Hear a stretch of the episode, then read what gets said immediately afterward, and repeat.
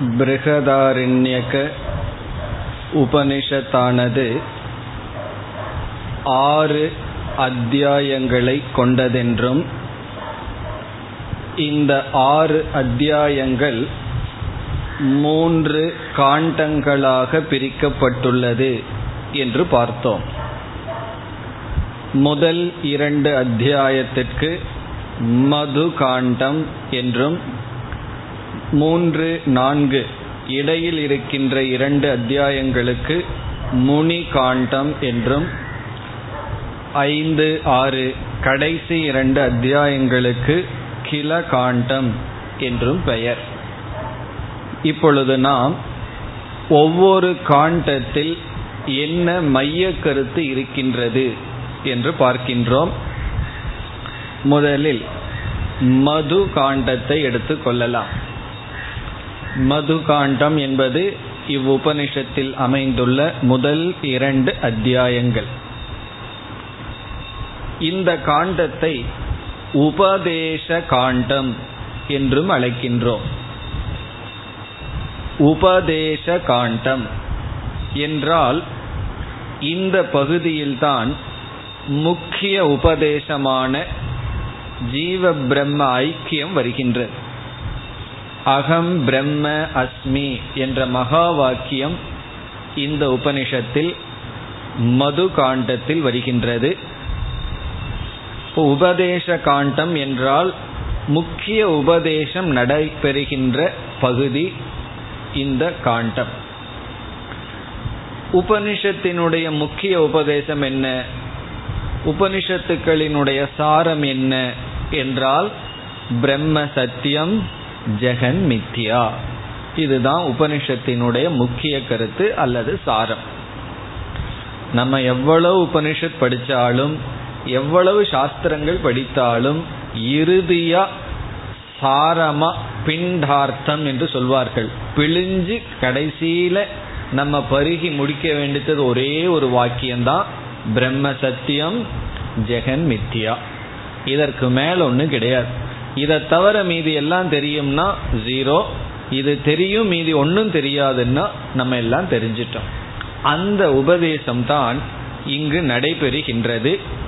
அந்த உபதேசத்தில் முக்கிய அம்சம் பிரம்மத்தை சத்தியம் என்று புரிந்து கொள்ள வேண்டுமென்றால் இந்த ஜெகத்தானது மித்தியாவாக வேண்டும். அத்வைதிகளை தவிர மற்றவர்களெல்லாம் ஜெகத்தானது சத்தியம் என்று நினைத்து கொண்டிருக்கிறார்கள். பிறகு வந்து ஈஸ்வரன் ஜீவன் இவைகளுக்குள் பேதத்தை கூறுகிறார்கள் அத்வைதத்திற்கு வராததற்கு முக்கிய காரணம் இந்த ஜெகத்தை மித்தியா என்று நீக்க முடியாத காரணம்தான். இந்த ஜெகத்தை மித்தியா என்று யாரால் கூற முடிகிறதோ அவர்களுடைய தத்துவம்தான் அத்வைதம். நான் ஜெகத்தை வந்து மித்தியான்னு ஏற்றுக்கொள்ளவில்லை ஆனால் அத்வைதத்தை ஏற்றுக்கொள்கிறேன் என்றால் அவர்கள் அத்வைதத்தை ஏற்றுக்கொள்ளவில்லை என்று பொருள். அவர்கள் கூறுவது அத்வைதம் அல்ல. ஆகவே இந்த பிரம்மன் சத்தியமாக நாம் புரிந்து கொள்ள வேண்டும் என்றால் அது பாரமார்த்திக சத்தியம் என்பதை நாம் சரியாக புரிந்து கொண்டோமா இல்லையா என்பது இந்த ஜெகத் மித்யா என்பதை புரிந்து கொள்வதில் அமைந்துள்ளது. ஆகவே இங்கு ஜெகத் மித்யா என்ற கருத்தும் தெளிவாக நல்ல முறையில் இப்பகுதியில் விளக்கப்படுகின்றது. மது என்ற சொல்லுக்கு சமஸ்கிருதத்தில் தேன் என்பதுதான் பொருள். மது என்றால் ஹனி தேன். ஆனால் இந்த இடத்தில் சாதாரண பொருள் அல்ல டிக்ஷனரியில் இருக்கிற பொருள் அல்ல. மது என்ற சொல்லுக்கு இங்கு பொருள் ஒன்றை ஒன்று சார்ந்திருத்தல். இன்டர் டிபெண்டன்ஸ் என்பது பொருள். மது என்றால் ஒன்றை ஒன்று சார்ந்திருத்தல். Inter dependence சார்ந்திருத்தல். அதை இதை சார்ந்திருக்கு இதை அதை சார்ந்திருக்கின்றது. உதாரணமாக ஆசிரியர் குரு என்ற ஒரு ஸ்டேட்டஸ் எனக்கு கிடைக்க வேண்டும் என்றால் அது வந்து சுதந்திரமாக இல்லை. நான் காட்டில் போய் யாருமே கிடையாது. நான் குரு குருன்னு சொல்றதுல அர்த்தமே கிடையாது. காரணம் என்ன? குரு என்கின்ற ஸ்டேட்டஸ் சிஷ்யனை சார்ந்திருக்கின்றது. எனக்கு ஒரு சிஷ்யன் மாணவர் என்று இருந்தால் பிறகுதான் அவர் அந்த மாணவனுடைய அடிப்படையில் என்னை நான் ஆசிரியர் என்று அழைத்து கொள்ள முடியும். அதே போல ஒருவர் வந்து நான் சிஷ்யர் நான் சிஷ்யர்னு சுதந்திரமா சொல்ல முடியாது. குருவை ரெஃபரன்ஸ் வச்சு தான் சொல்ல முடியும். அதே போல தந்தை தாய் இதெல்லாம் என்ன என்றால் ஒவ்வொரு ரோலும் ஒவ்வொரு தகுதியும் அஜெக்டிவும் நமக்கெல்லாம் சொல்லிக்கிறோம் அல்லவா? அதெல்லாம் சுதந்திரமாக இல்லை இனி ஒன்றை சார்ந்திருக்கின்றது. அப்படி இந்த உலகத்தில் இருக்கின்ற அனைத்து தத்துவங்களும் ஒன்றை ஒன்று சார்ந்திருக்கின்றது என்று காட்டப்படுகின்றது. பிறகு இந்த சம்சார வர்ணனை எல்லாம் அழகாக இந்த பகுதிகளில் செய்யப்படுகின்றது. துதியாத்வை பயம் பவதி என்ற மந்திரங்கள் எல்லாம் வர இருக்கின்றது. இந்த இருமையில் தான் பயம் வருகின்றது இருமைதான் சம்சாரம் என்று இந்த இருமை சம்சாரம் என்றும் அது நீக்கப்பட வேண்டும் என்றும் எல்லாம் விளக்கி இந்த உலகத்தினுடைய மித்தியாத்துவம் மிக தெளிவாக விளக்கப்பட்டுள்ளது. சம்சார வர்ணனை மிக அழகாக இருக்கின்றது. ஆகவே இந்த பகுதிக்கு உபதேச காண்டம் அல்லது மது காண்டம். மது காண்டம் என்றால் மது என்ற சொல் சார்ந்திருப்பதை குறிக்கின்றது.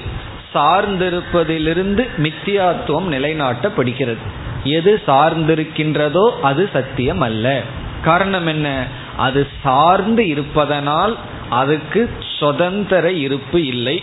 சுதந்திர சத்தியம் இல்லை ஆகவே அது மித்தியா. என்று மித்தியாத்துவம் சம்சார வர்ணனை நேரடியான உபதேசம் இவைகளெல்லாம் வருகின்றது. ஆகவே இந்த முதல் இரண்டு அத்தியாயத்தை நாம் சிரவண பிரதானம் என்று அழைக்கலாம். சிரவண பிரதானம்னா இங்கு சிரவணம் தான் முக்கியம். நேரடியான உபதேசம் இங்கு வருகின்றது. இவைகளெல்லாம் மிக மிக ஸ்ட்ரிக்டா இருக்குன்னு அர்த்தம் கிடையாது. இந்த ரெண்டு அத்தியாயத்தில் எல்லாமே வருகின்றது. சிரவணம் மனநம் நிதித்தியாசனம் உபாசனைகள் எல்லாம் இருக்கு. ஆனாலும் பிரதானம் முக்கியமாக என்ன இருக்கிறது என்று பார்க்கின்றோம்.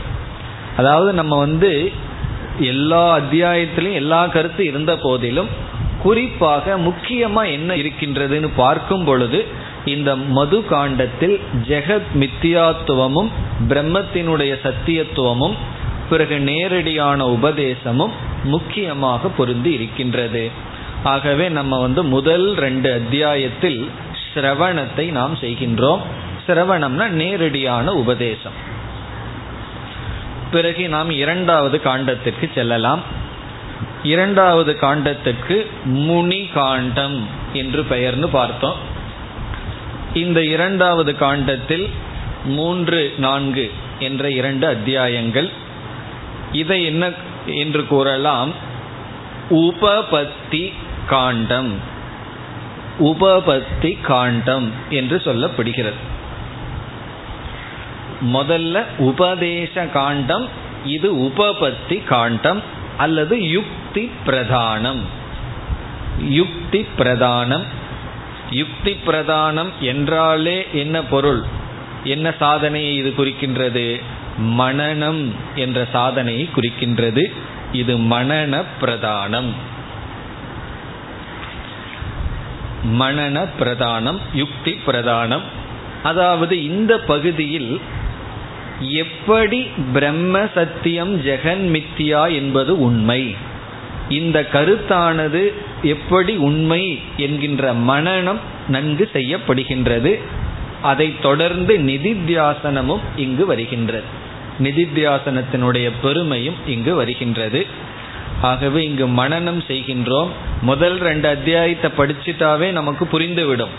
பிறகு மூன்று நான்கு அத்தியாயங்களில் சில மந்திரங்கள் எல்லாம் முதல்ல வந்ததே திரும்பவும் வரும். பிறகு உபபத்தி தர்க்கம் அதிகமாக வர இருக்கின்றது. ஆகவே இது யுக்தி அல்லது மனன பிரதானம். உபபத்தி என்றால் பாசிபிலிட்டி என்று பொருள். நடக்கும். சம்பவிக்கும். என்ன சம்பவிக்கும்? நாம சிரவணத்துல என்ன அறிவை கேட்டோமோ அது சம்பவிக்கும் தான். அதற்கு பகைவன் இல்லை. அந்த அறிவு உண்மைதான் என்று நிலைநாட்டப்படுதல். அதான் உபபத்தி காண்டம். நம்ம போன வகுப்புலயே பார்த்தோம். இதுல யாரு ஹீரோவா இருக்க போகின்றார் என்றால் யாக்ஞவல்யக என்பவர். யாக்ஞவல்யருக்கு அவர் ஒரு பெரிய முனிவர். அதனாலதான் முனி காண்டம்னு சொல்றோம். இங்க முனி என்பது யாக்ஞவல்யரை குறிக்கின்றது. மணநாத் முனிகி மௌனாத் முனிகி. மணநாத் முனிகினா மனநம் செய்பவர். மௌனாத் முனிகினா நிதித்தியாசனம் செய்பவர். இந்த யாக்கியவல்யர் வந்து என்ன செய்கின்றார்? கிரகஸ்த ஆசிரமத்தில் இருக்கும்போது நல்ல சிரவணம் பண்ணிடுறார். அவர் என்ன ஃபீல் பண்றார்? அதைத்தான் பலர் இப்பொழுதும் ஃபீல் பண்ணிக்கிறார்கள் நம்மிடம் கூறுகிறார்கள். ஏதோ வேலை செஞ்சிட்டு இருக்கும்போது படிச்சு புரிஞ்சுக்கலாம் ஆனா ஞான நிஷ்டை அடையணும்னா அந்த வீட்டில எல்லாம் இருந்துட்டு முடியவே முடியாது. வீட்டை விட்டு போய்தான் ஆகணும்னு பலர் சொல்கிறார்கள். அது யாக்கியவல்யர் செய்து காட்டினார். என்ன செய்கின்றார்? சிரவணம் இல்லறத்தில் இருக்கும்போது ஞானத்தை அடைஞ்சிடுறார். ஆனால் ஞான நிஷ்டைக்காக அவர் வீட்டை விட்டு வெளியேறுகின்றார். அப்படியெல்லாம் கதை வந்து வெளியேறும்போது உபதேசம் பண்ணிட்டு வெளியேறார். யாரையும் திட்டிட்டு வெளியேறல. உபதேசம் எல்லாம் பண்ணிட்டு சந்தோஷமா வெளியேறுகின்றார். ஆகவே அவர் ஒரு முனிவர் மனநமும் நிதித்தியாசனமும் செய்பவர். இந்த யாக்ஞவல்யர் வந்து சூரியனுடைய சிஷ்யர். அவருக்கு இனியொரு பெயரும் இருக்கின்றது வாஜசநேயக என்பது அவருக்கு இனியொரு பெயர். வாஜசநேயக. யாக்ஞவல்கிற்கு இனி ஒரு பெயர். இந்த பெயரினுடைய பொருள் சூரியசிய சிஷ்யக. சூரியனுடைய சிஷ்யராம்.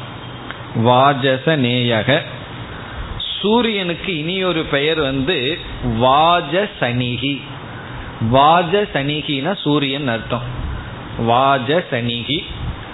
இதெல்லாம் எப்படி வந்தது என்றால் வாஜம் என்றால் அன்னம்.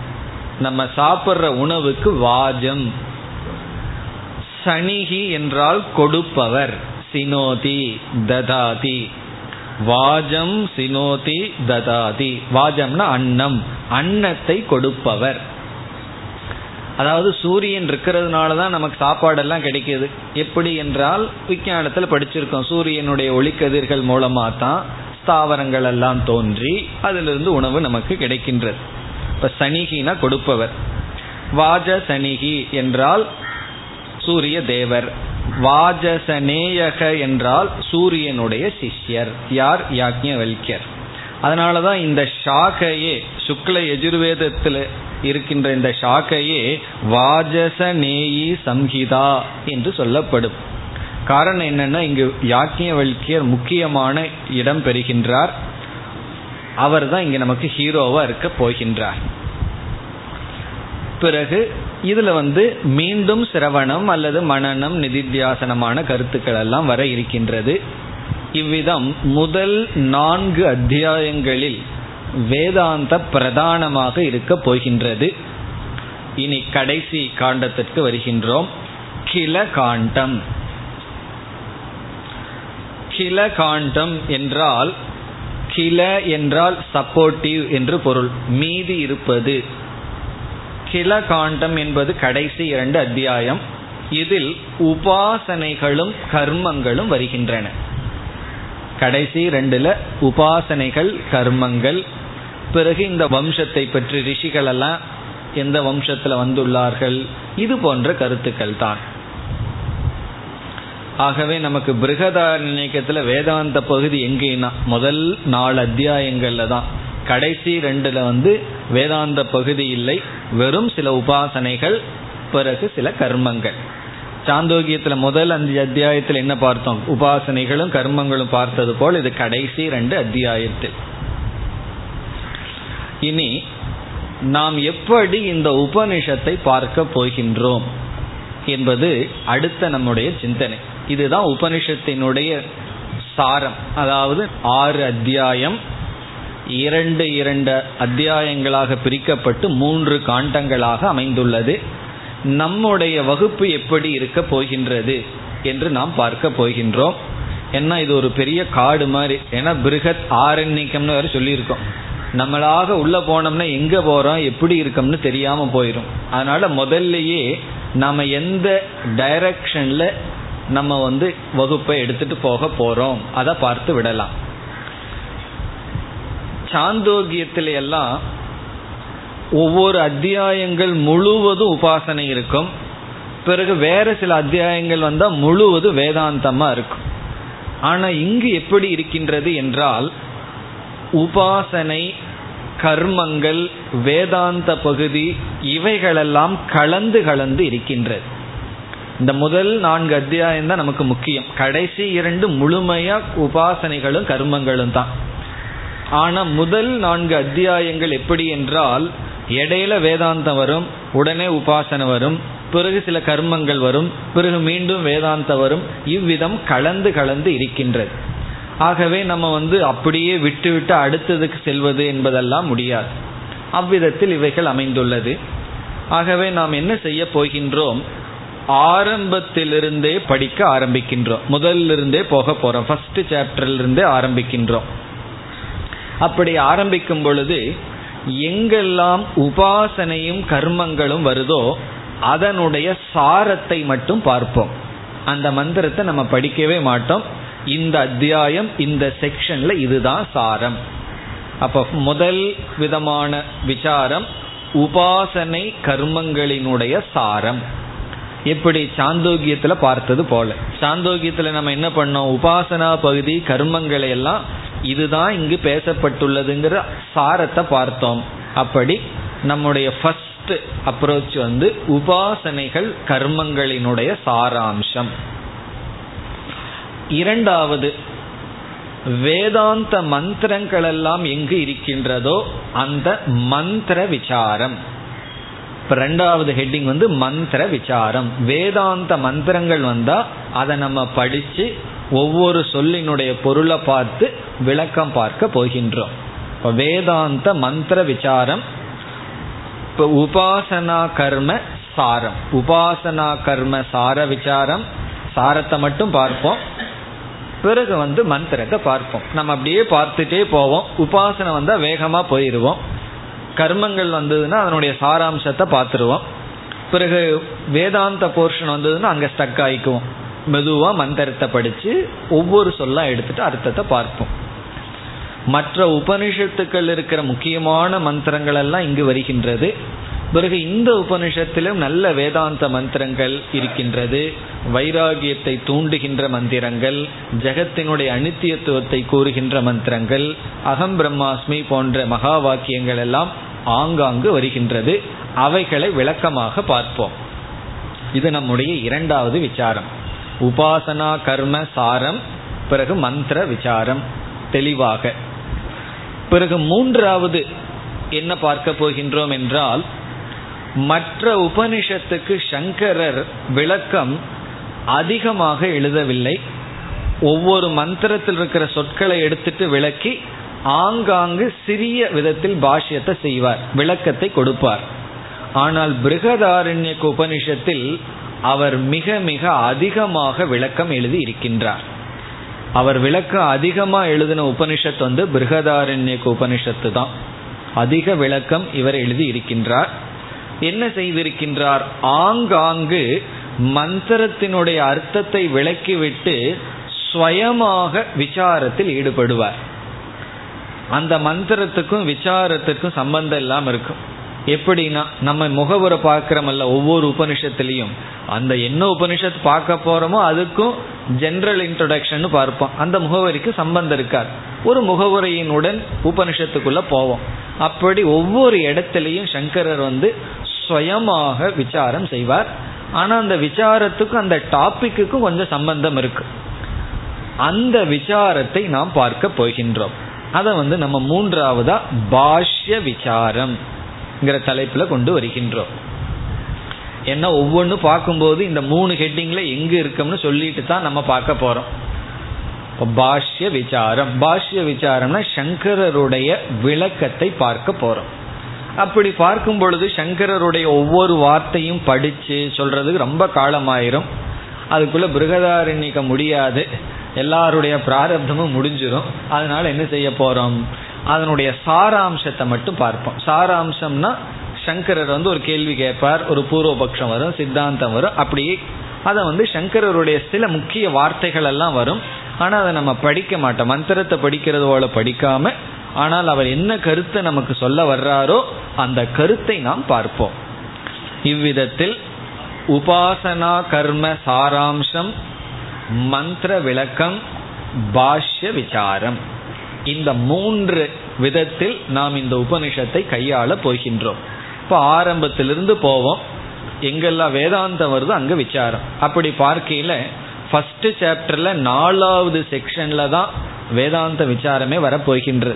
முதல் அத்தியாயத்தில் முதல் மூன்று செக்ஷன் வந்து உபாசனைகளாக வரப்போகின்றது. எப்பொழுது புஸ்தகம் தேவையோ ஒரு வகுப்புக்கு முன் கூறுகின்றேன். அப்போ நீங்கள் கொண்டு வந்தால் போதும். அது வரைக்கும் நம்ம வந்து என்ன செய்ய போகின்றோம்? சாந்தி பாடத்தை பார்க்க வேண்டியது இருக்கு. பிறகு சங்கரருடைய இன்ட்ரொடக்ஷன் இருக்கு. அதை பார்ப்போம். பிறகு ஃபஸ்ட்டு மூணு செக்ஷனுடைய சாரத்தை பார்த்துட்டு முதல் அத்தியாயத்தில் நான்காவது செக்ஷன் வரும்போது தான் மந்திரத்தையே நம்ம படித்து மந்திர விசாரத்திற்கு போவோம். அதற்கு முன்னாடி பாஷ்ய விசாரங்கள் எல்லாம் இருக்கு. இப்ப இவ்விதத்தில் இந்த உபனிஷத்தை எடுத்துக்கொள்ள போகின்றோம். நம்ம பாஷ்யம்னெல்லாம் சொல்றோம். பாஷ்யம்னா என்ன?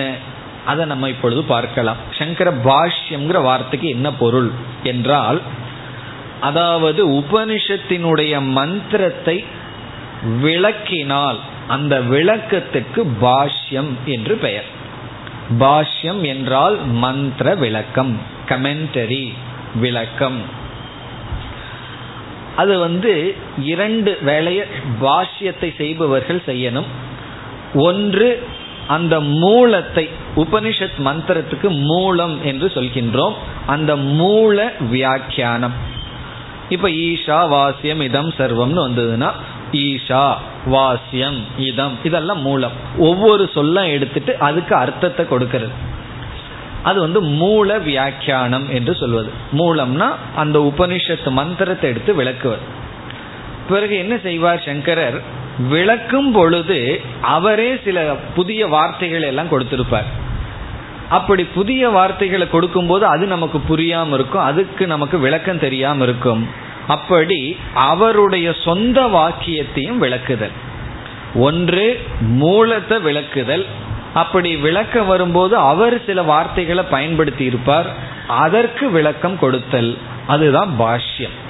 மூல பத வியாக்கியானம் ஸ்வபத வியாக்கியானம். ஸ்வபதம்னா தன்னுடைய ஸ்டேட்மெண்ட்டே தான் ஒரு சில கருத்துக்களையே வார்த்தைகளை அறிமுகப்படுத்தி இருப்பார். அதையும் அவர் விளக்குவார்.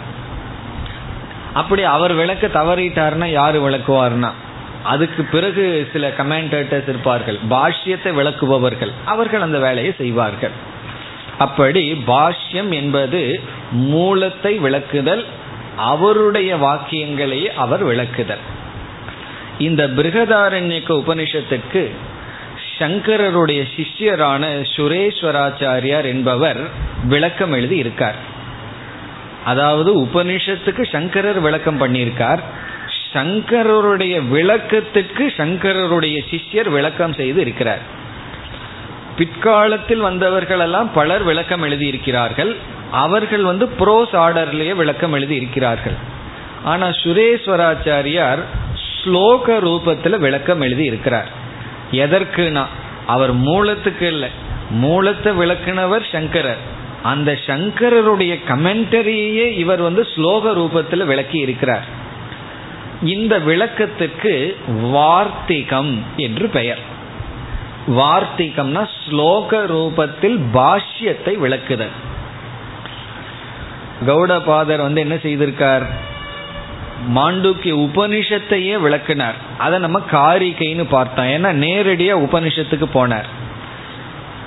கௌடபாதர் வந்து சங்கரருடைய இதுக்கு ஏன் விளக்கம் கொடுக்கலன்னு என்ன பதில் சொல்றது? ஞாபகம் இருக்கணும். யாரு தாத்தா? யாரு? பேரன்னு சொல்லி. கௌடபாதர் வந்து சங்கரருடைய குருவோட குரு. சங்கரர் என்ன செய்தார்? கௌடபாதருடைய காரிகை விளக்குனார். பிறகு சங்கரருடைய சிஷ்யரான சுரேஸ்வராச்சாரியார் வார்த்திகம்ங்கிற பெயர்ல ஸ்லோகத்துல விளக்கம் கொடுத்தார். இந்த வார்த்திகம் எவ்வளவு எழுதியிருக்கார் தெரியுமோ? பனிரெண்டாயிரம் ஸ்லோகம் எழுதியிருக்கார். பனிரெண்டாயிரம் ஸ்லோகம் எழுதி அவர் வந்து சங்கரருடைய கமெண்ட்ரியை விளக்கியிருக்கார். சங்கரர் வந்து இந்த உபனிஷத்துக்கு இன்ட்ரோடக்ஷன் அதாவது சம்பந்தம் வந்து ரெண்டு பக்கத்துக்கு தான் கொடுத்துருக்கார். அந்த ரெண்டு பக்கத்துக்கு சங்கரர் கொடுத்த விளக்கத்துக்கு சுரேஸ்வராச்சாரியர் ஆயிரம் ஸ்லோகங்கள்ல விளக்கம் கொடுத்துருக்கார். அப்ப அவர்கள் தூரம் எவ்வளவு தூரம் உள்ள போயிருப்பாங்கன்னு பாருங்களேன். அப்படி இந்த வார்த்திகம் என்பது சங்கரருடைய கமெண்ட்ரியை விளக்குவது. அதிலிருந்து ஏதாவது ஒன்று ரெண்டு கருத்துக்களை நம்மளும் பார்க்க போகின்றோம். இனி வார்த்திகத்துக்கு என்ன லட்சணம் என்றால் இந்த வார்த்திகக்காரர் என்று சொன்னால் கமெண்ட்ரிய விளக்குபவர். அவர் வந்து மூணு காரியத்தை செய்யணுமா? அது வந்து வார்த்திகையினுடைய லட்சணம். என்ன என்றால் உக்த அணுக்த துருக்த சிந்தா. ஒரு ஸ்லோகமே இருக்கு. ஸ்லோகமெல்லாம் நீங்க பிறகு பார்த்து கொள்ளுங்கள். உக்த அணுக்த துருக்தானாம் சிந்தா எத்திர பிரவர்த்ததே. அது வந்து முதல் வரி. இந்த மூணு மட்டும் நம்ம பார்ப்போம். உக்த அணுக்த துருக்தானாம் சிந்தா எத்திர பிரவர்த்ததே. சிந்தா என்றால் விசாரம். இந்த வார்த்திகக்காரர் என்ன செய்யணும்னா உக்தம் என்றால் சங்கரரால் சொல்லப்பட்டதை இவர் எடுத்து விளக்கணும். உக்த சிந்தா. அந்த கான்டெக்ட்ல என்ன சொல்லியிருக்காரோ அதை எடுத்து சொல்வது உக்த. அனுக்தம்னா அந்த இடத்துல ஏதாவது ஒமிட் பண்ணியிருந்தார்னா அனுத்தானாம் சிந்தா. ஒன்ன பேசிட்டு வரும்போது ஏதோ ஒரு ஆஸ்பெக்டை சங்கரர் விட்டு போயிருக்கும். அதையும் எடுத்து இவர் விளக்கணும். இப்போ பஞ்சபூதத்தினுடைய தன்மையை சொல்லும்போது உதாரணமாக உதாரணமா சங்கரர் வந்து மூணு பூதத்தை விளக்கி மீதி இது போல புரிஞ்சுக்கங்கன்னு சொல்லிட்டாருன்னா அங்கு சொல்லப்படாததையும் எடுத்து விளக்குவது. உக்தானாம் சிந்தா சிந்தான இவர் அதை விளக்கணும். அனுக்தானாம் சிந்தா மூணாவது வந்து துருக்தானாம். துருக்தம்னு சொன்னா சில இடங்கள்ல மிக சுருக்கமா எழுதிட்டாருன்னு வச்சுக்கோமே நமக்கு புரியாது. துருக்தம்னா குறைவாக விளக்கம் கொடுத்திருந்தால் அதை சற்று அதிகமாக விளக்குதல். இப்போ உக்த அணுக்த துருக்தானாம் சிந்தாயத்திர பிரவர்த்ததே தம் கிரந்தம் வார்த்திகம் பிராகுகு. தம் கிரந்தம் வார்த்திகம் பிராகுகுன அந்த கிரந்தத்தை வார்த்திகம் என்று சொல்கின்றோம். இப்ப முதல் வரி வந்து உக்த அணுக்த துருக்தானாம் சிந்தாயத்திர பிரவர்த்ததே. எங்கு வந்து இந்த சிந்தனை இருக்கின்றதோ உக்தம் அணுக்தம் துருக்தம். சொன்னதை திருப்பி சொல்லணும் பிறகு சொல்லாததையும் சொல்லணும் குறைவா சொன்னதையும் விளக்கமா சொல்ல வேண்டும். இல்லைன்னா எப்படி பன்னெண்டாயிரம் எழுத முடியும்? பிறகு தம் கிரந்தம் வார்த்திகம் பிராகுகு வார்த்திகஜா மணிஷினக வார்த்திகஜா மணிஷினகன இந்த வார்த்திகங்களை புரிந்து கொண்டவர்கள் இவ்விதம் சொல்கிறார்கள். இப்படிப்பட்ட கிரந்தத்தை வார்த்திகம் என்று சொல்கின்றோம். வார்த்திகஜாகா மணிஷினக பிராகுகு. இப்போ நம்ம வார்த்திகத்தை எல்லாம் நம்ம பார்க்க போவதில்லை. சில முக்கியமான வார்த்திகம் இருந்தால் நம்ம பார்க்கலாம். ஆனால் வார்த்திகத்தில் வந்து சங்கரர் சொன்னதையே மிக அழகா பிரசன்ட் பண்ணியிருப்பார். அது ஸ்லோக ரூபத்தில். உபனிஷத்தே பிருகத்து. இந்த உபனிஷத்துக்கு பேரு பிருகத்தாரண்யක உபனிஷத்துன்னு பிருகத்து பெருசு. அதுல சங்கரருடைய கமெண்ட்ரியோ பிருகத்தரம். அதை விட பெருசு. வார்த்திகம் வந்து பிருகத் தமக பிருகத் தமகன்னா சூப்பர்லைட்டிவ் டிகிரி பெருசு பெருசு. பிக்கஸ்ட் பிக் பிக்கர் பிக்கஸ்ட் அப்படி இருக்கின்றது. இப்போ நம்ம என்ன செய்ய போகின்றோம்? எப்படி பார்க்க போகின்றோம்னு பார்த்துட்டோம். ஒவ்வொரு அத்தியாயமாக முதல்ல இருந்து போக போகிறோம் கடைசி ரெண்டு சுலபமாக முடிச்சிருவோம். சாரம்னு முடிச்சிருவோம் கடைசி ரெண்டு அத்தியாயம். முதல் நான்கு அத்தியாயத்தில் தான் நமக்கு விஷயமே இருக்கின்றது. அதில் எங்கெங்கெல்லாம் உபாசனைகள் இருக்கோ அது அப்படியே போர்ஷன் போர்ஷனாக பார்த்துட்டு போயிடுவோம். மந்திரம் வர்ற இடத்துல நின்று மந்திர விளக்கத்தை பார்ப்போம். பிறகு எந்த இடத்துல எல்லாம் சங்கரருடைய இண்டிபெண்ட் கமெண்ட்ரி பாஷ்யம் இருக்கோ அந்த பாஷ்யத்தையும் நம்ம பார்ப்போம். அப்படி உபனிஷத் போறதுக்கு முன்னாடி சங்கரர் வந்து இதற்கு ஒரு முகவுரையை எழுதியிருக்கார். அதுக்கு பேர் வந்து சம்பந்த பாஷ்யம் என்று. அந்த பாஷ்யத்தை பார்க்க போவதற்கு முன் இந்த உபனிஷத்தினுடைய சாந்தி பாடத்தை பார்த்துருவோம். இப்போ சாந்தி பாடத்தினுடைய அர்த்தத்தை பார்த்துட்டு அப்புறம் பாஷ்ய விசாரம் முகவுரை விசாரம் பிறகு வந்து நம்ம உபனிஷத்துக்குள் போக போகின்றோம். இப்போ நம்முடைய அடுத்த விசாரம் இந்த உபனிஷத்தினுடைய சாந்தி பாடத்தை பார்க்க வேண்டும். உபனிஷத்தில் பார்த்துள்ளோம். ஈஷாவாசியோபனிஷத்துக்கு இதே சாந்தி பாடம் தான். ஆனா கண்டிப்பா மறந்திருக்கும். இல்லை மறக்காம இருந்தாலும் சரி. ஆகவே என்ன செய்கின்றோம்? மீண்டும் சுருக்கமாக பார்க்கலாம். மிக அதிக விளக்கம் இல்லாவிட்டாலும் இந்த சாந்தி பாடத்தை இப்பொழுது பார்க்கலாம். நான் உங்களுக்கு போர்டில் வந்து பிரித்து பிரித்து எழுதியிருக்கேன். இதனுடைய அர்த்தம் என்னங்கிறது இப்பொழுது பார்க்கலாம். முதல்ல சாந்தி பாடம் என்ன? எல்லாத்துக்கும் இது தெரியும். ஆரம்பத்திலையும் நீ சொல்லுவோம். கடைசியிலையும் சொல்லி சொல்லி பழகி இருக்கோம் பூர்ண மதக பூர்ணமிதம் பூர்ணாத் பூர்ணமுதச்சதே பூர்ணசிய பூர்ணமாதாய பூர்ணமேவ அவசிஷ்யதே. இதுதான் சாந்தி பாடம்.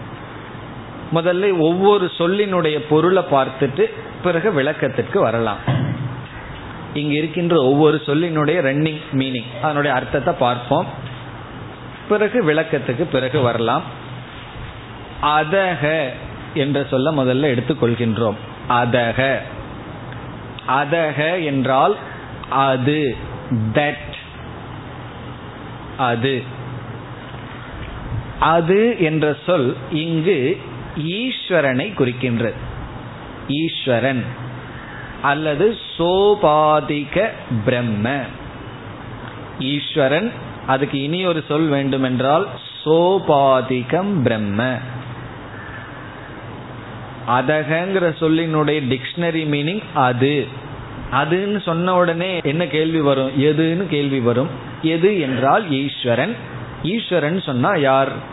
உபாதியுடன் கூடிய பிரம்மன். சோபாதிக பிரம்மன். சோபாதிகம்னா உபாதியுடன் கூடிய பிரம்மன். உபாதினா என்னன்னா அதை நம்ம விளக்கத்துல பார்ப்போம். பூர்ணம். அதக பூர்ணம். பூர்ணம் அதுக்கு என்ன டிரான்ஸ்லேஷன் சொல்றதுன்னா? பூர்ணம். எல்லாத்துக்கும் நமக்கு தெரியும். பூர்ணம். நிறைவானது இன்ஃபினிட் வரையறுக்கப்படாதது. பூர்ணத்துக்கு தமிழ் டிரான்ஸ்லேஷன் சொல்ல வேண்டும் என்றால் வரையறுக்கப்படாதது. அன்லிமிட்டெட் நிறைவானது. இன்ஃபினிட் இப்ப முதல் வாக்கியம் என்ன? சோபாதிக பிரம்மன் பூர்ணஸ்வரூபமானவர் ஈஸ்வரன் பூர்ணஸ்வரூபமானவர் அதுதான் என்னுடைய வாக்கியார்த்தம். பூர்ண மதக ஒரு சென்டென்ஸ் ஓவர் பூர்ண இடத்துல ஃபுல் ஸ்டாப் வச்சு அதனுடைய அர்த்தம் என்னன்னா ஈஸ்வரன் பூர்ணஸ்வரூபமானவர். சோபாதிக பிரம்மன் பூர்ண இருக்கிறார் அல்லது இருக்கிறது. இனி அடுத்தது இதம். இதம் என்றால் இது என்று பொருள். இங்கு இது என்று சொல்வது ஜீவாத்மாவை குறிக்கின்றது. ஜீவ தத்துவம் ஜீவன். இதம் பூர்ணம். பூர்ணம் அதே பொருள் தான் பூர்ணஸ்வரூபமானது. அப்ப இதனுடைய வாக்கியம் என்ன? ஜீவ தத்துவம் பூர்ணஸ்வரூபமானது. ஜீவன் பூர்ணஸ்வரூபமாக இருக்கின்றான். ஈஸ்வரன் பூர்ணஸ்வரூபமாக இருக்கின்றார். இது அப்படியே நம்ம படிச்சோம்னா இந்த ஜீவன் ஈஸ்வரன் எல்லாம் சேர்த்தாம படிச்சோம்னா அது பூர்ணம் இது பூர்ணம். எல்லாம் அது இது அதிலிருந்து இதிலிருந்துன்னு வருது. அது அங்கங்க நம்ம சேர்த்து புரிஞ்சுக்கிறோம். அது பூர்ணம் இது பூர்ணம் ஈஸ்வரன் பூர்ணமானவர் ஜீவன் பூர்ணமானவன். இனி அடுத்தது பூர்ணாத். பூரணத்திடமிருந்து. பூர்ணாத்ங்கிறது பூரணத்திடமிருந்து என்பது பொருள். பூரணத்திடமிருந்து. அதாவது அதனுடைய அர்த்தம் என்னவென்றால் பூர்ணமான ஈஸ்வரனிடம் இருந்து இங்க பூரணாத்துங்கிறதுனுடைய அர்த்தம் பூர்ணஸ்வரூபமான ஈஸ்வரனிடமிருந்து. பூர்ணம். பூர்ணமானது. அதாவது பூர்ணமான ஜீவன் என்று பொருள். பூர்ணாத் பூர்ணமான ஈஸ்வரனிடமிருந்து பூர்ணம் பூர்ணமான ஜீவன் உதச்சியதே. உதச்சியதே என்றால் தோன்றியுள்ளான். தோன்றுகிறான் தோன்றியுள்ளான். இது அப்படியே படிச்சோம்னா என்ன அர்த்தம் நமக்கு கிடைக்கு? பூரணத்திலிருந்து பூரணம் தோன்றியுள்ளது. பூரணத்திடமிருந்து பூரணம் தோன்றியுள்ளதுங்கிறதனுடைய அர்த்தம் ஈஸ்வரனிடமிருந்து ஜீவன் தோன்றியுள்ளான். அந்த ஈஸ்வரனும் பூரணம்தான் ஜீவனும் பூர்ணம்தான் ஏன்னா அப்படித்தானே முதல் வரியிலேயே சொல்லப்பட்டிருக்கு. ஜீவனும் பூர்ணம்தான் ஈஸ்வரனும் பூர்ணம்தான் பூர்ணமான ஈஸ்வரனிடமிருந்து பூர்ணமான ஜீவன் தோன்றியுள்ளான்.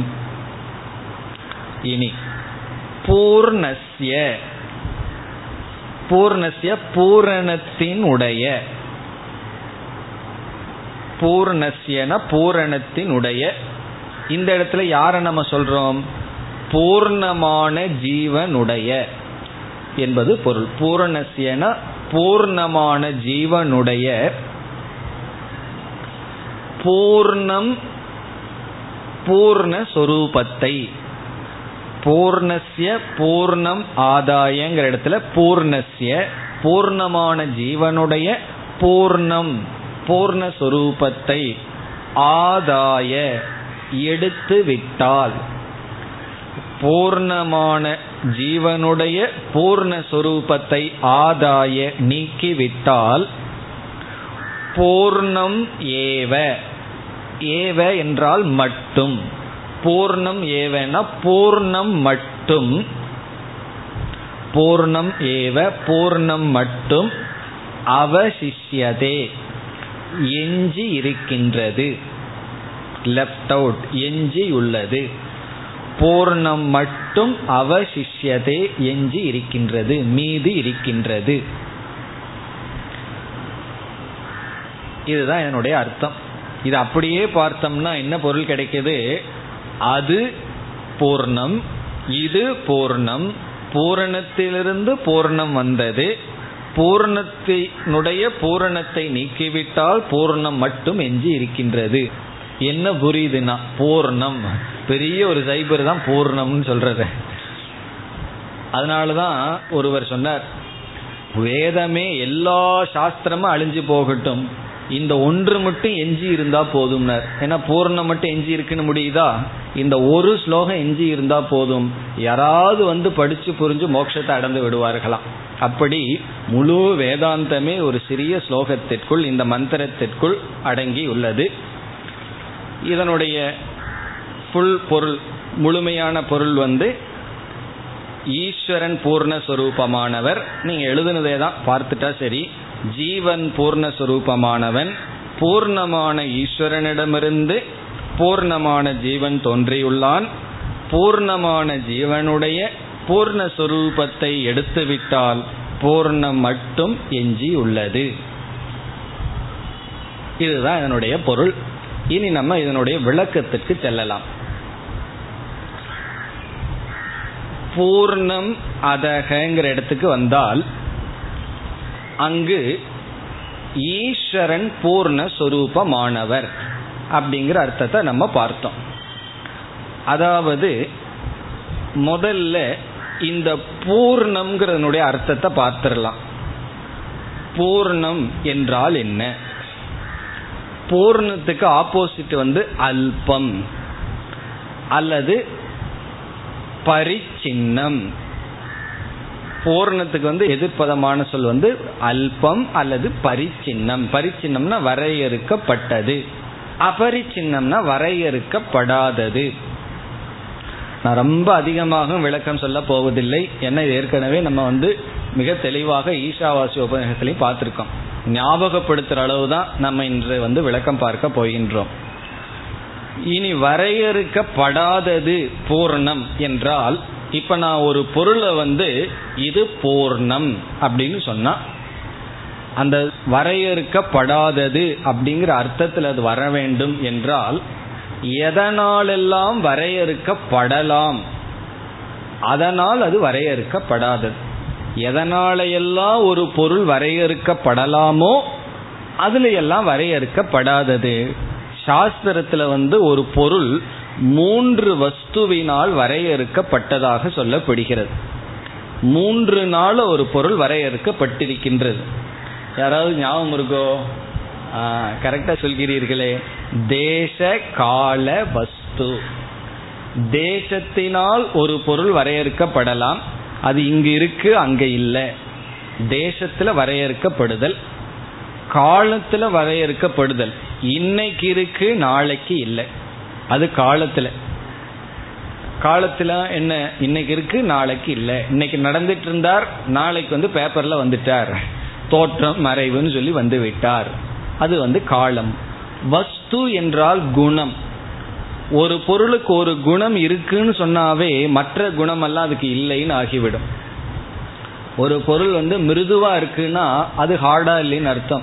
அப்ப என்ன ஆகும்னா அது அதிலிருந்து வேறுபட்டு இருக்கின்றது. அதனுடைய தன்மை இல்லாமல் குறுகிய நிலைக்கு வந்து விட்டது. வஸ்து பரிச்சேதம்.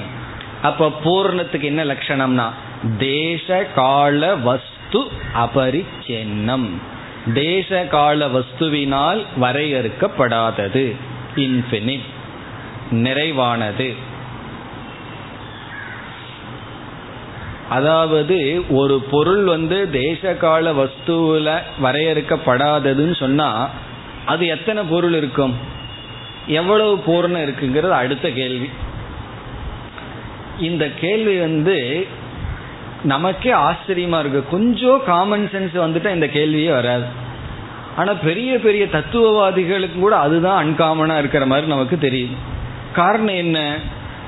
எல்லாம் பூர்ணம்ங்கிற வார்த்தையெல்லாம் சொல்கிறார்கள். தேச கால வஸ்து அபரிச்சின்னம். ஈஸ்வரன் எல்லாம் சொல்கிறார்கள். ஆனாலும் ஜீவன் வேறு ஈஸ்வரன் வேறு அது வேறு இது வேறுன்னு சொல்கிறார்கள். இப்போ ரெண்டு பொருள் இருக்குன்னு சொன்னாவே வஸ்துவினால பரிச்சேதம் வந்து விடுமே. ஏன்னா அது இது அல்ல இது அது அல்லன்னு சொல்லி. அப்போ ஒரு பொருள் அப்சல்யூட்டாவே பூர்ணமா இருக்கணும்னா பூர்ணம்னு சொன்னாவே போதும். அதுக்கு மேல அஜெக்டிவ் அவசியம் இல்லை தான் பூர்ணம்னாவே பூர்ணம்தான். அது உண்மையிலேயே பூர்ணம்ங்கிற சொல்லுக்கு தகுதியா இருக்க வேண்டும் என்றால் அது ஒன்றாக மட்டும்தான் இருந்தாகணும். ரெண்டுன்னு வந்து விட்டால் இரண்டு ஒன்று இருந்து விட்டால் அது பூர்ணம் அல்ல. அப்ப பூர்ணம் சர்வதா ஏகம்.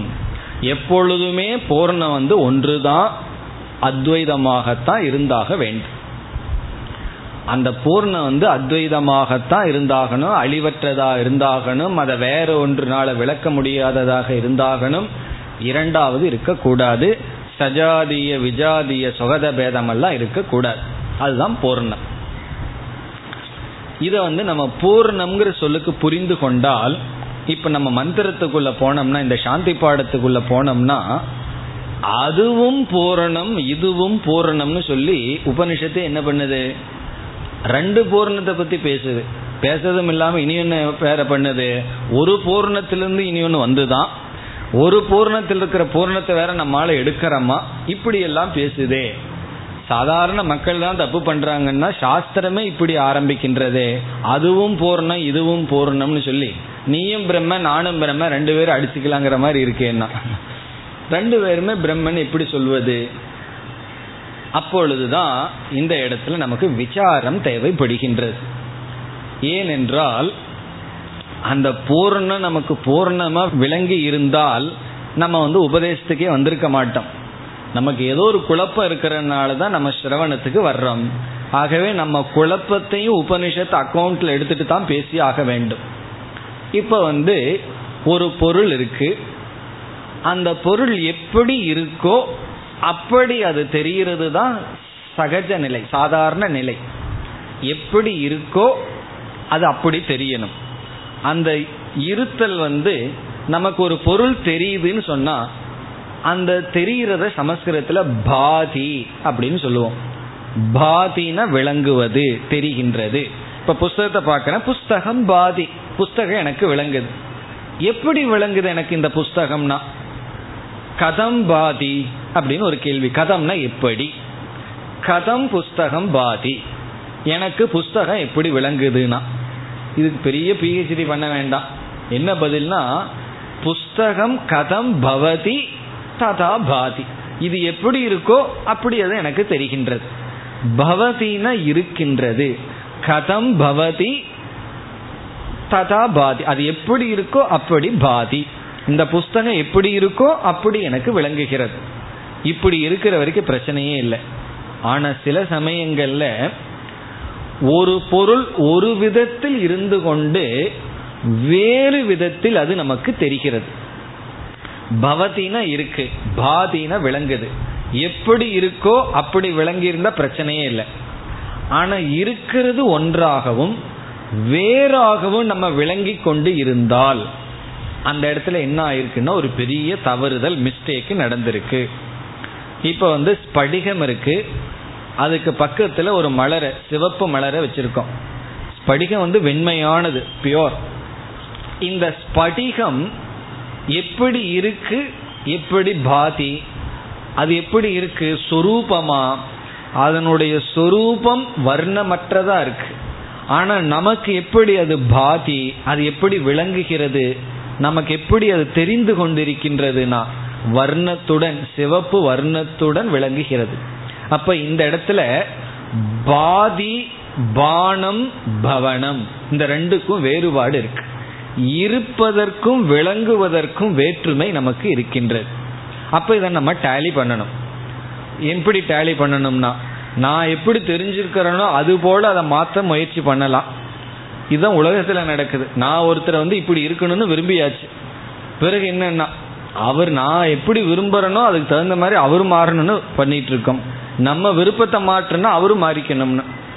ஆனா இங்க எப்படின்னா அது எப்படி இருக்கோ அப்படி நான் புரிந்து கொள்ள வேண்டும். இப்ப இங்க என்ன நடந்திருக்கு? ஒரு பொருள் எப்படி இருக்கோ அப்படி தெரிஞ்சிருந்தா பிரச்சனை இல்லை. அப்படி தெரியாம அதுக்கு விபரீதமா தெரிஞ்சிருக்கு.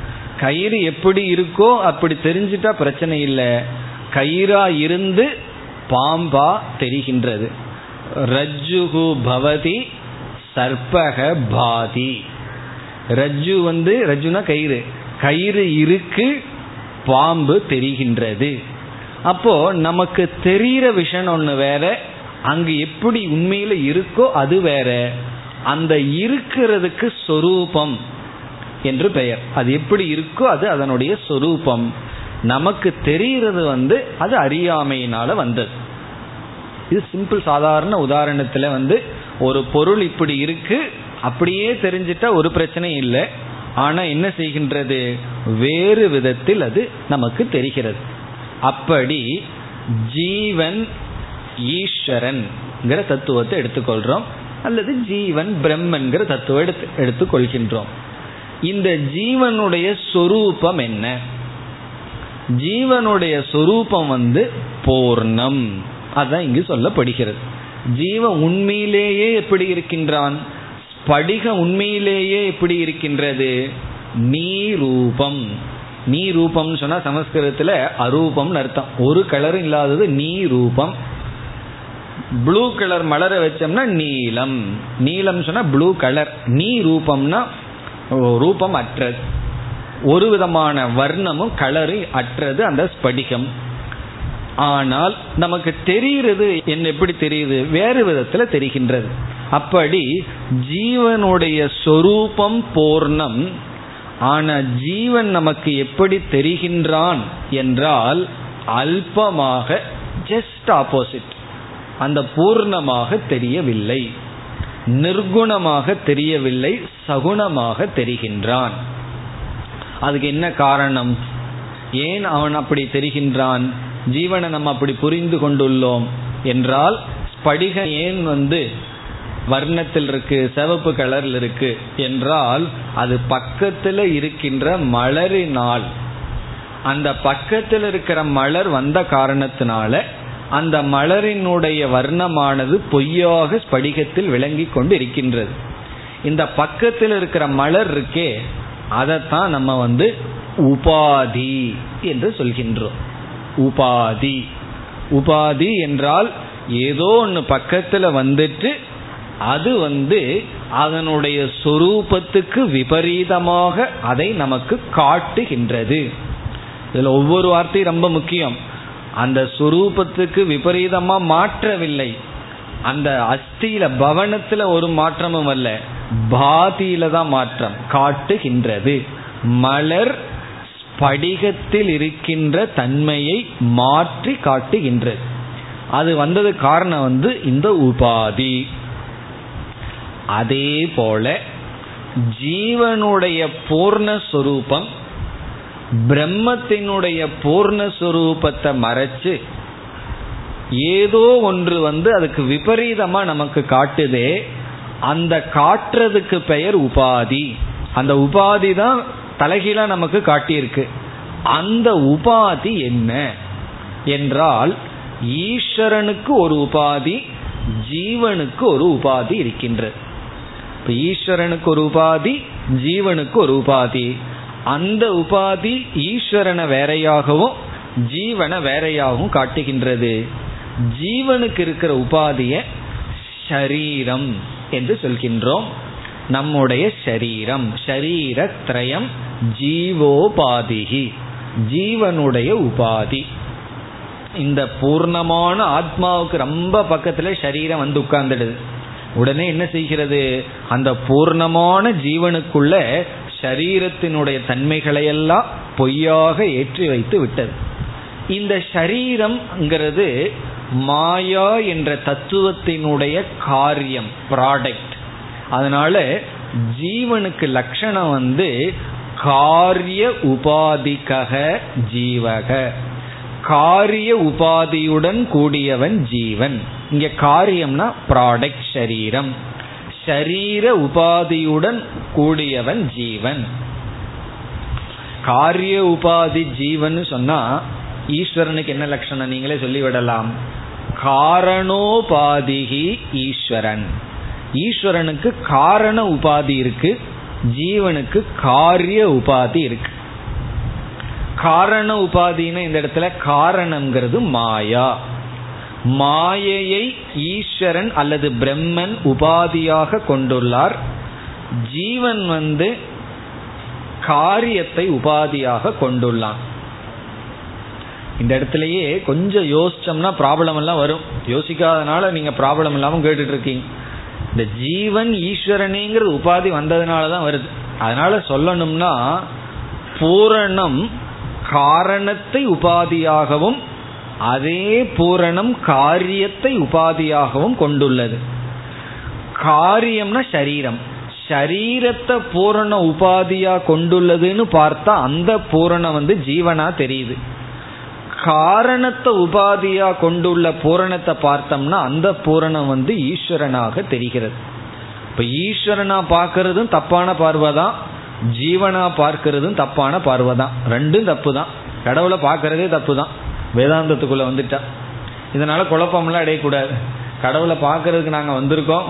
நீங்க கடவுளை பார்க்கறதே தப்புன்னு சொன்னீர்கள் என்றால் அந்த ஈஸ்வரனுக்கு மேல இருக்கிற பிரம்ம தத்துவத்தை நம்ம பார்க்க வேண்டும். இவ்விதத்தில் காரிய உபாதி காரண உபாதின்னு ரெண்டு தத்துவம். இந்த உபாதியில பேதம் இருக்கிறதுனால தான் ஜீவனுக்கும் ஈஸ்வரனுக்கும் பேதம். காரணத்துல சம்சாரம் கிடையாது. காரியத்துல தான் சம்சாரமே இருக்கு. ஆழ்ந்து தூங்கும்போது நம்ம காரண உபாதிக்கு போயிட்டோம். ஒரு சம்சாரம் கிடையாது. விழிச்சதுக்கு அப்புறம் தான் சம்சாரமே வருகின்றது.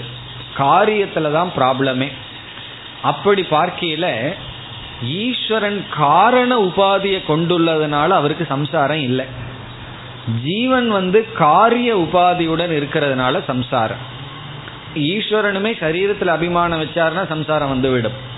அப்படி இங்க ரெண்டு உபாதியுடன் கூடிய பூர்ணமானது அறிமுகப்படுத்தப்படுகிறது. இவ்வளவு நம்ம எதற்கு சொல்றோம்னா பூர்ணமதக பூர்ணமிதத்துக்காக இவ்வளவு பீடிகை தேவைப்பட்டிருக்கு. இப்போ எது அறிமுகப்படுத்தப்படுகிறதுனா வெறும் பூர்ணம் மட்டும் அறிமுகப்படுத்தப்படவில்லை.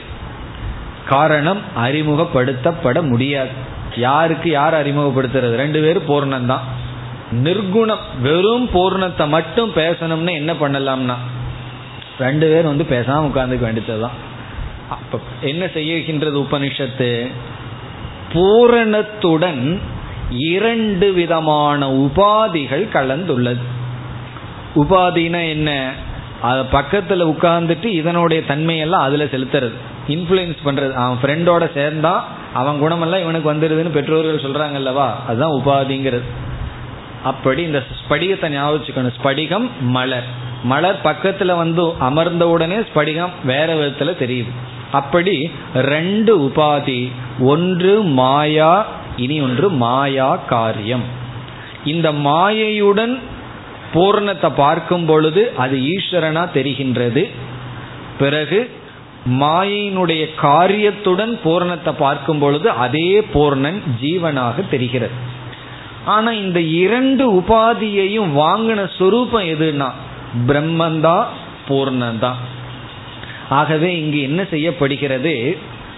ஒரு பூர்ணந்தான் இருந்த போதிலும் இன்ஃபினிட் பரபிரம்ம பரமாத்மா நிர்குண பிரம்ம ஒன்றாக இருந்த போதிலும் அந்த ஒரு பூரணத்துக்கு இரண்டு உபாதிகள் இருக்கின்றது.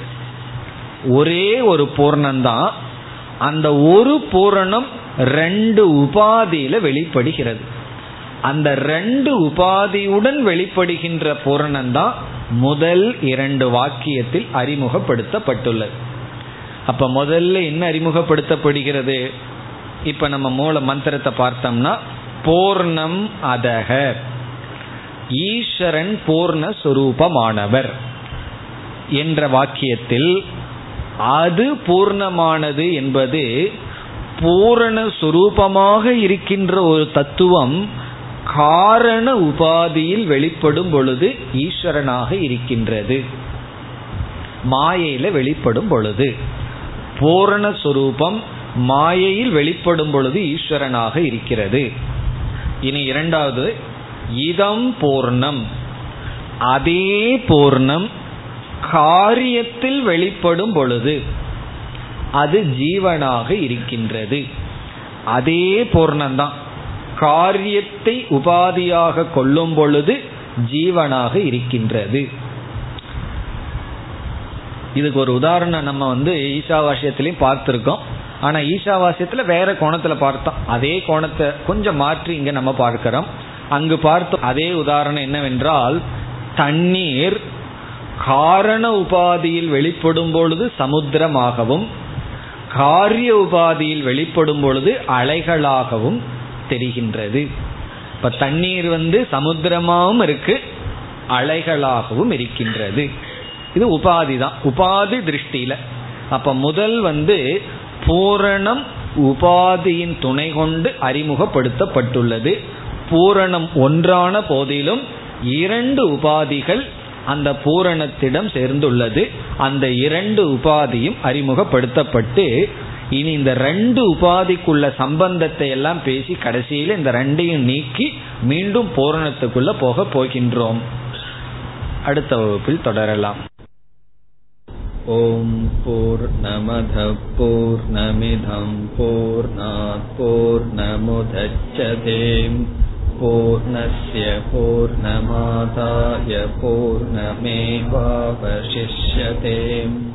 ॐ शान्ति शान्ति शान्तिः